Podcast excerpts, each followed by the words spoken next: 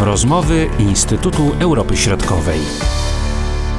Przed mikrofonami Marcin Superczyński, witam. Sytuacja gospodarcza państw bałtyckich jest lepsza niż pierwotnie zakładano. Spowolnienie gospodarki z powodu pandemii spowodowało kryzys, który miał być szczególnie odczuwalny na Łotwie. Jak się jednak okazuje, polityka władz tych państw przynosi pozytywny skutek. Należy jednak pamiętać, że przyszłość nadal jest niepewna, bo pandemia nie odpuszcza, informuje analityk zespołu bałtyckiego Marlena Gołębiowska. Jest dużo lepiej niż prognozowano. I rzeczywiście 2020 y, rok miał zakończyć się w państwach bałtyckich nie najlepiej. Jedynie Litwa mogła liczyć na przychylne y, prognozy zarówno y, Międzynarodowego Funduszu Walutowego, jak i innych organizacji mm, międzynarodowych. Mówiono tutaj, że Litwa skurczy się około 2%, co było takim jednym z lepszych wyników w, w Europie. Natomiast dużo gorzej przedstawiały się prognozy dla Estonii i dla Łotwy, zwłaszcza dla Łotwy. Te prognozy są rewidowane, bo tak naprawdę mm, one, te ostatnie, te prognozy złe, o których mówimy, one powstawały jesienią tego roku.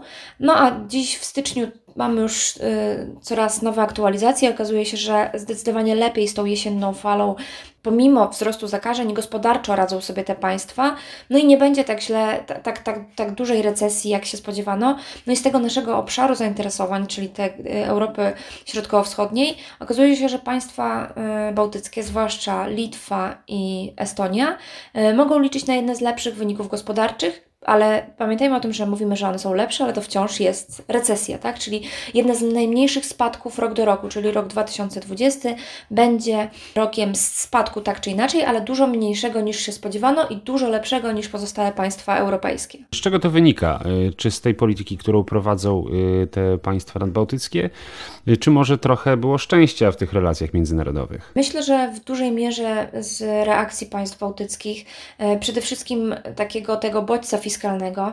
E, on w Europie Środkowej był bardzo, e, bardzo duży.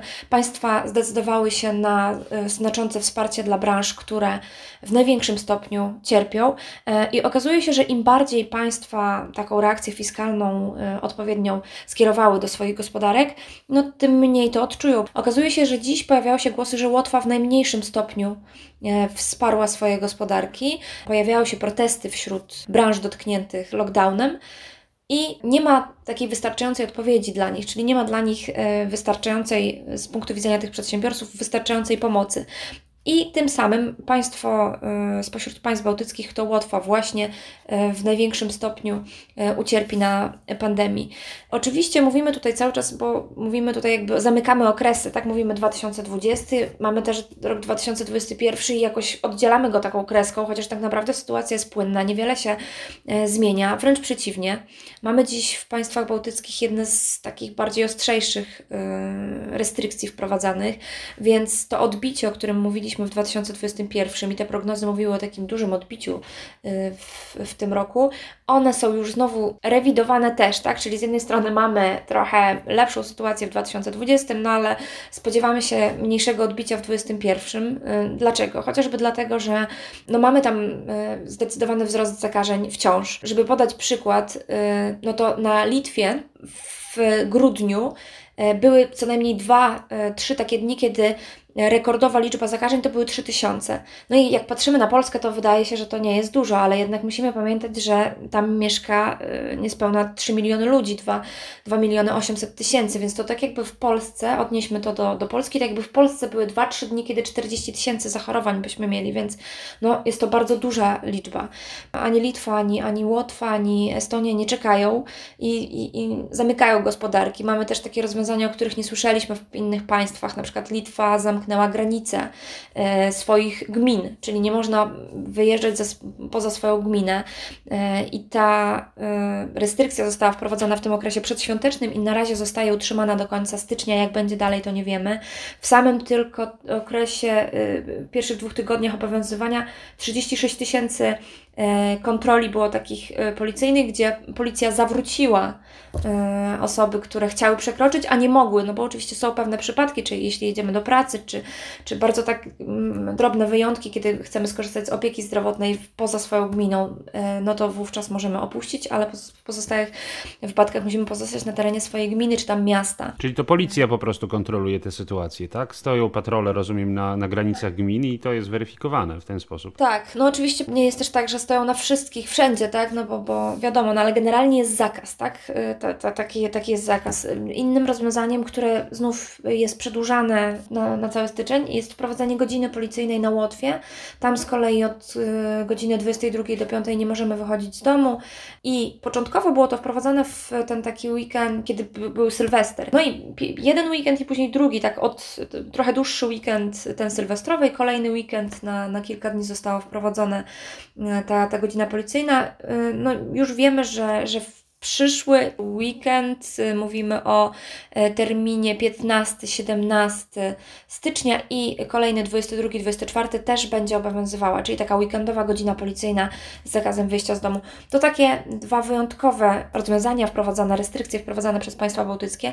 Mówimy też o szeregu takich restrykcji, które doskonale znamy, zamknięcie szkół, e, lokali gastronomicznych, hoteli itd., tak itd. Tak Szereg tych obostrzeń wciąż tam jest, więc nie spodziewamy się niczego innego, jak po prostu pogorszenia tych wyników, tego odbicia w 2021 roku, no bo po prostu szereg działalności gospodarczych nie może y, normalnie y, dzisiaj działać. Jeśli chodzi o to wsparcie, y, o którym tutaj już Pani wspominała, że przedsiębiorcy na Łotwie, tak rozumiem, mieli pretensje i pojawiały się te informacje, że to wsparcie państwa jest zbyt małe.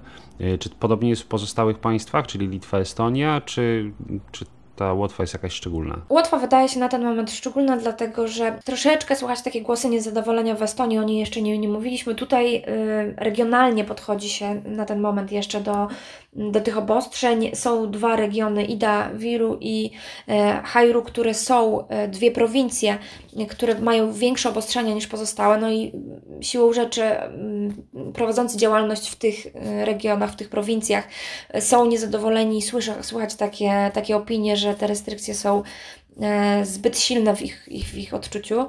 E, natomiast na Litwie na ten moment wydaje się, że jest takie cały czas y, poparcie społeczne, nie ma, nie odbija się to jakoś negatywnie na, na poparciu dla rządu, zarówno tego rządu sprzed wyborów, jak i tego nowego.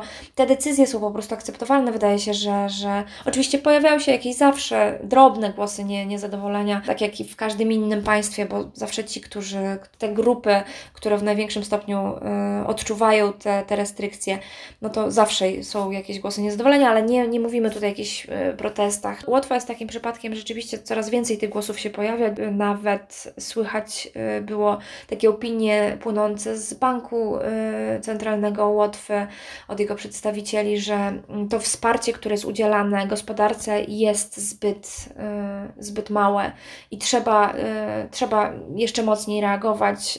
Ten impuls fiskalny musi być silniejszy, bo co się może okazać, że te państwa, które dzisiaj odpowiednio nie zareagują na, na, na kryzys gospodarczy, z którym mamy dziś do czynienia i te lockdowny i nie pomogą swoim branżom, odczują, jakby oddalą się od tych, które, które to robią dziś, bo konsekwencje y, zamknięcia pewnych branż całych, czyli zamknięcia przedsiębiorstw, które które po prostu upadną, jak nie, nie pomożemy, to one się nie odrodzą, więc trzeba je, musimy je dzisiaj wspierać po to, żeby za parę miesięcy, miejmy nadzieję, że jak wszystko wróci do normy, żeby one mogły cały czas działać, tak, żeby nie zawieszały swojej działalności. Mówiła Marlena Gołębiowska, a ja się nazywam Marcin Superczyński. Do usłyszenia. Były to rozmowy Instytutu Europy Środkowej.